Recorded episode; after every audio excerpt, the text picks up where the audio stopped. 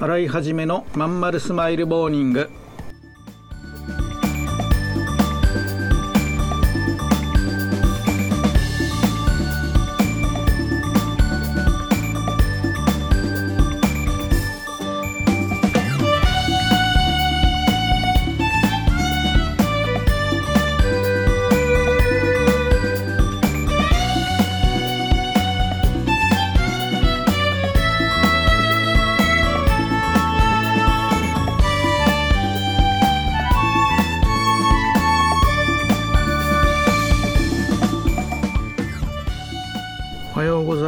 ざいます。洗いはじめです。洗いはじめのまんまるスマイルモーニング。2022年2月1日火曜日。皆さんいかがお過ごしでしょうか？この番組は毎週火曜日朝8時私洗いはじめがラジオをお聴きいただいているあなたに1週間頑張るための笑顔やモチベーションをお届けするそんな番組でございます。はいそういうわけで、えーもう2月になりました。ついこの間ね明けましておめでとうございますなんて収録したばっかりなんですけどね。もうあっという間に1ヶ月終わって、えー今年ももうすごいスピードでね過ぎていくっていう感じです。うん、でまた今ねあの多くの皆様も同じ状況だと思いますが、まあ、ステイホーム、ね、オンテレワークみたいな方も多いと思います。ただまあ僕はあの東京のど真ん中にいますけど、まあ、通勤ラッシュは相変わらずだし、えー飲み屋さんなんかもね、えー8時9時まではもう結構混んでますよ。満席で入れないです。うん。まあ一応ね従っておかなきゃいけないのでっていう形で、まあ、やってるわけなんですけどね。うん、皆様はどんな感じで今お過ごしになられてるんでしょうか？今ねあのこう外に出て思いっきりこう活動する時間がない分、まあ、家でストレス溜まると思うんですけど、まあ、それでもねあのやることはいっぱいあると思うんですよね。できることいっぱいあるじゃないですか。ね、今日もねあのご相談いただいたあのうちのね会員さんにお話ししてたんですけどまあなんか例えば文章文章が書けなくてこうイライラする時はじゃああの絵を描いたりとかで絵が描けない時はなんかこうブログを書いて、まあ、ブログは文章だけど何ていうのかなそのブログのメンテナンスとかになんかこうコメント返しとかなんかこう写真撮ってみて SNS で上げたりとかなんかいろいろやることは他にもあるのかななんてね思ったりとかして。うん。なんで今のうちこうできることをまあ探して少しずつ進めていって準備が整ったところにしかチャンスは来ないんでね。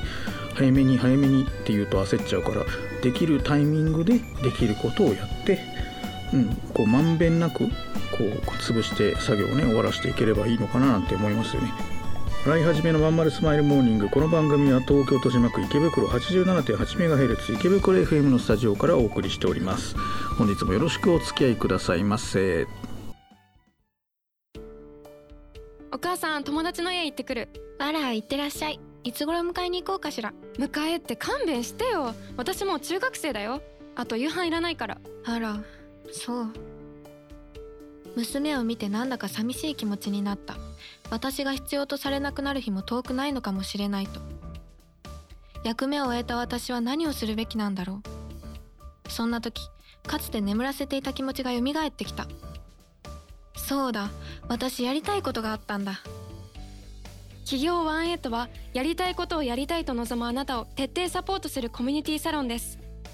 皆様へ起業に関する知識やノウハウを伝え最小限の時間と投資で自力で稼ぐ力を身につけていただくことをお約束します。自分の好きなことで楽しみながらビジネスを立ち上げてみませんか？企業ワンエイトで検索。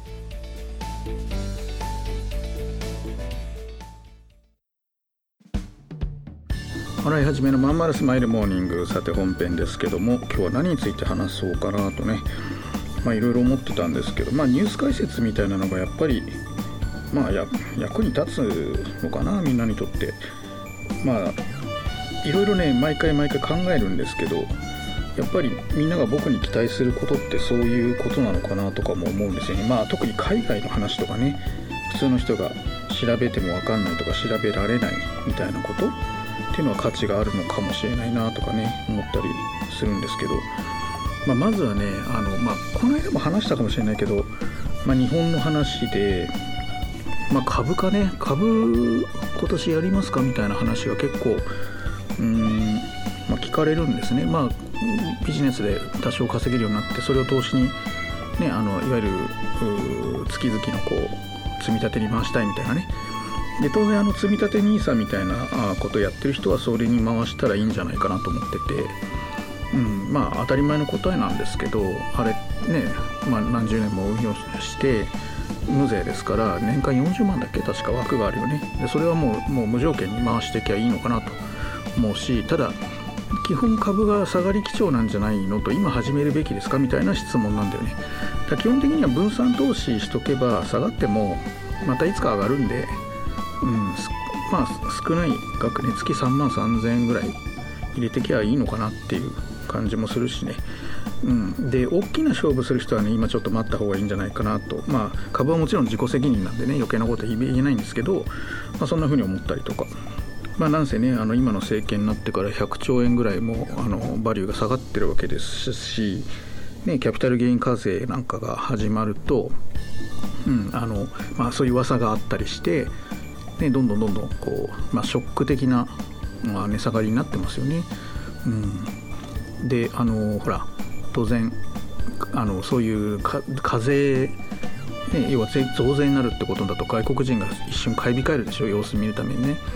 だから下がってるということで、うん、でまあ起業する人もだから減るよね。こういうあの増税で締め付けるとね。で一瞬なんか給料を上げるみたいな方向の噂,、まあ噂というかそういうふうになんか聞こえるからすごいあのなて言うんだろう支持率は高いみたいだけど、まあ、まあまあ見ててらどうなるか分かんないけど多分増税方向、まあ、控除が減るとか増税方向だったりとかうん、後々結局回収されるとか、うん、まあそういう意味であのほら上場企業にお金が入ってこなくなるわけで要は株がね下がるわけで結果的に給料を上げられない会社も出てきちゃうんじゃないかとかいろいろね心配なことはあります。うん、だからあとお金持ち海外に逃げちゃうんじゃないかとかねまあでもそれでも日本はまたさらに追っかけていくでしょうからまあねどうなるのかこれは分かんないけどまあ少なくとも今までみたいにこうお気楽で株上がってるから儲かったぜみたいな人はだいぶ減っちゃうんだろうなっていう感じは確かにするんでね、うん、なので一旦どこまで下がるか、まあ、アメリカのねその金融引き締めがありアメリカ株も当然下がる。で日本も釣れ安する。さらに増税で下がるみたいなパターンでね。でその後反発するわけですよね当然。そこをどういうふうに狙っていくかってところなんだろうね。この間もまあなんか似たような話したような記憶があるけど。うんまあ、一旦ね、え相談されることが多い。僕はそういうポジションで考えてると、まあ、もちろん自己責任でお願いしますね。それとねもう一個気になるニュース。まああのいわゆるリストラだよね。どうやら2022年もかなりリストラが進んでいるようです。まあ希望退職早期退職制度のね、えー、まあ推進ということで。でねやっぱ特徴的に感じるのはその黒字の会社ね。なんか経営難で放出する。っていうならいいんだけど、まあ、いいっていうかね、まあ、分からなくはないけど今やもう黒字の会社が希望退職者を募って、えー、払えるうちにもう退職金を渡しちゃってガンガン辞めてもらっているという。これはいろんな理由があるでしょうね。一つはあの定年定年が延長になったりとかしてあの抱えきれない当然。このバブル世代を最後まで抱えていくのはもう不可能であるという判断。もう一個が産業の構造転換だよね。もうあの毎回言ってるけどどんどん日本は今衰退してるでしょ？人口ボーナスだけじゃなくて、えー、まあ、いろんな意味で海外にね、まあ、あの1人当たり GDP なんか相当低い30何位でしょ？今それに、えー、いわゆるヒット産業がいまだ自動車に依存してるというね。もうどうなっちゃうんだろうっていうぐらい、まあ、古い産業の、まあ、自動車も変わろうとしてるけど EV になったら日本はちょっとピンチだし。だからそういった意味でちょっとこう今産業の転換を図んなきゃいけないグローバル人材をすごく求められてるからそこでね企業が早く切ってでそういう優秀な人材を採用しようっていうふうにしてるんだよね。うんまあ、そういうとこから当然人があぶれてくるところが、まあ、スモールビジネスのチャンスそういう人たちをいかに、ね、救えるか、まあ、僕らにとってはチャンスでもあるというとこなんでみんなぜひ頑張ってほしいですよね。はい。そういうわけなのでまあちょっとね暗い話からはじあの本編、えー、してるけどまあいい話もなくはないのでこれはこの後にねお話ししてみたいと思います。続きよろしく。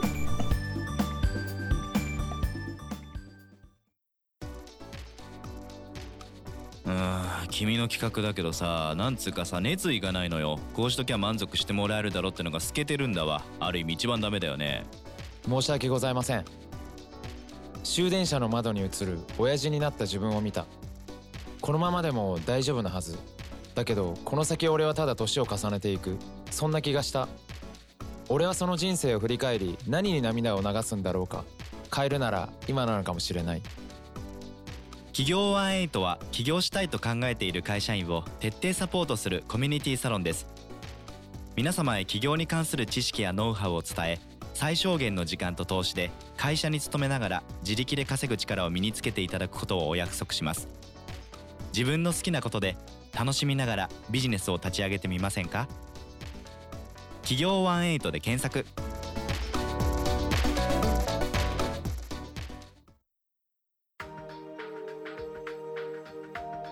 はい、洗い始めのまんまるスマイルモーニング早くもエンディングでございますがすいませんね本編はもう暗い話ばっかりでね。僕がこう普段読んでるニュースとかで似た関連のニュースっていうのがやっぱ入ってくるじゃないですか。こういう系統のばっかりなんだよね。いい話がねまああれば入ってくるんだけどないんだろうね。全然入ってこない。ちっちゃな小粒なニュースばっかりですよ。いいことっていうとね。うん。だからあまあそのまんまストレートに感想を述べてしまったんですけどまあほんとすごいミクロのミクロのとこではいいこといっぱいありますよ。さらに独立するメンバーが増えてまあ一緒にねこの後もやっていけそうだなみたいな人たちとかまあもちろんねあのなんかよくわかんない、え感じになっちゃうパターンとかの人もいるんだけどまあ中でもそういうえー良い形でね連絡くださって良い形であのこれからも一緒に、ね、お金儲けやっていけそうだなみたいなあ人もたくさんいるんでね、まあ、そういう人たちと一緒に新しいことを仕掛けていこうかなと思ってるとこですね。うん、まあだから本当ミクロな話ねなんか全体にみんな良かったよなこんないいことあってって言えるようなことが 本当に減ったよね。これってやっぱ何なんだろうね、まあ、捉え方の問題だっていう話もあるけど僕別にネガティブに物事捉えるわけじゃなくてストレートに捉えて発信していくタイプなんでね。まあ個人的に悩みはあるけどいろんなあのだけどこの発信ではねそのままあったことを報告して感想を言おうかなみたいな思ってるぐらいなのでだいい話をもっともっと探していくセンサーを磨かないといけないのかな。まあうん、まあ一つねあの Q&A でねあのあったんだけどえーっとね未経験の業界で起業していいかって話なんだけど別にいい悪いで言うといいいいんですけど、えー多分、えー、と失敗確率が高くなるよっていうこととかあとなんかサロンとかねそう固定費かけてやっていいですかみたいな話もあるんだけどもちろん構わないけどあの集客をリクルート税にリクルート税ってあの僕ら呼んでるんだけどねあのああいう高い広告に依存しているとあのいつまでたっても全然儲かんないですよみたいな話とかまあいろいろうんあるんだよね。だこれも何て言うんでしょうね。いろいろこう勉強会なんかでもっともっとね細かい話していかなきゃいけないんだななんて今日いただいた質問で学びになりました。うん。まあ、今日いただいた方はお花関係のビジネスをしたいということだったのでえっとでねやったことないんだっていうんだよね。そうするとどうしましょう？まず花屋さんにバイトでもしましょうか？みたいな感じの提案をするということに尽きるんだよね。あんまりこう、うん、ゼロからのことを、うん、なんかいきなり起業してねそれでねお金なくなっちゃうみたいなことを進めるわけにはちょっといかないのでねどうしてもそんなあーカードアドバイスになっちゃいますがただ今花屋さんもアルバイト募集してんのかしら？なんかねどうなんだろう。花屋さんってこの緊急なんとかには全然関係ないかもしれないけどただ人がいっぱいこうねお花をベタベタ触、まあ、触ることはないか。うん。まあだけど最近そううちの近所にあった花屋さんも潰れちゃったんだよな。まあ簡単じゃないんでしょうね、うん、ごめんなさい。何の話だか分かんなくなりました、えーただ、えー言いたいのはえーとねまあ、今だから手堅くオンラインから探った方がいいかなっていうのは一つ思ってるところですかね。はい、えーそういうわけでご質問や取り上げてほしいテーマなんかありましたらツイッターでつぶやいてください。ハッシュタグまんまるスマイルモーニングです。えっ、と、スタイフのコメントやレターもお待ちしております。はい、それでは今日も聞いてくださいましてありがとうございました。またね。